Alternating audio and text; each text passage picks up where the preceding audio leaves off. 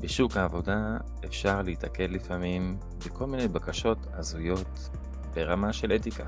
ומעצם היותנו שכירים, פרילנסרים, נותני שירות, יהיה לנו הרבה פעמים קשה להפסיד עבודה, או לא נרצה שיהיה איזה לא נעים בעבודה, ויהיה לנו קשה להגיד לא.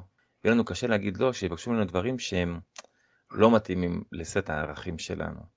אם פתאום יבקשו מאיתנו להכין איזה מודעה שמשמיצה מישהו, נתתי כמה דוגמאות, אז כשכתבתי את המאה הכללים, אם יבקשו מכם פתאום לחבל בקבצים לפני שתמסרו אותם ללקוח, או לנצל גישה שלכם לאיזה מאגר נתונים, שאספו נתונים באיזה קמפיין, לנצל איזה מעצב, מעצבת צעירים אה, בתחילת הדרך, כל מיני דברים הזויים. כשנגיע לפוליטיקה, בכלל, כל מיני השמצות וכאלה. אז יש אנשים שחורקים שיניים באמת ועושים משהו שהוא לא נעים להם, כי לפעמים אין ברירה ולפעמים קשה, ויש אנשים שאומרים לא, הם לא עושים את זה. אני לא נוגע בזה. ככה, ממש מול הפנים מול בוס, ו... והבוס אוכל את זה. לפעמים אין לו ברירה, אה, וזה לא פשוט בכלל. לפעמים זה יכול לעלות במשרה, לפעמים זה יכול לגרום יחסים לא נעימים, לפעמים גם הבוס אולי לא רוצה את זה בעצמו, אבל לא נתקע עם זה בגלל איזה אילוץ אחר, לא משנה מה. אתם אנשים, יש לכם סט ערכים.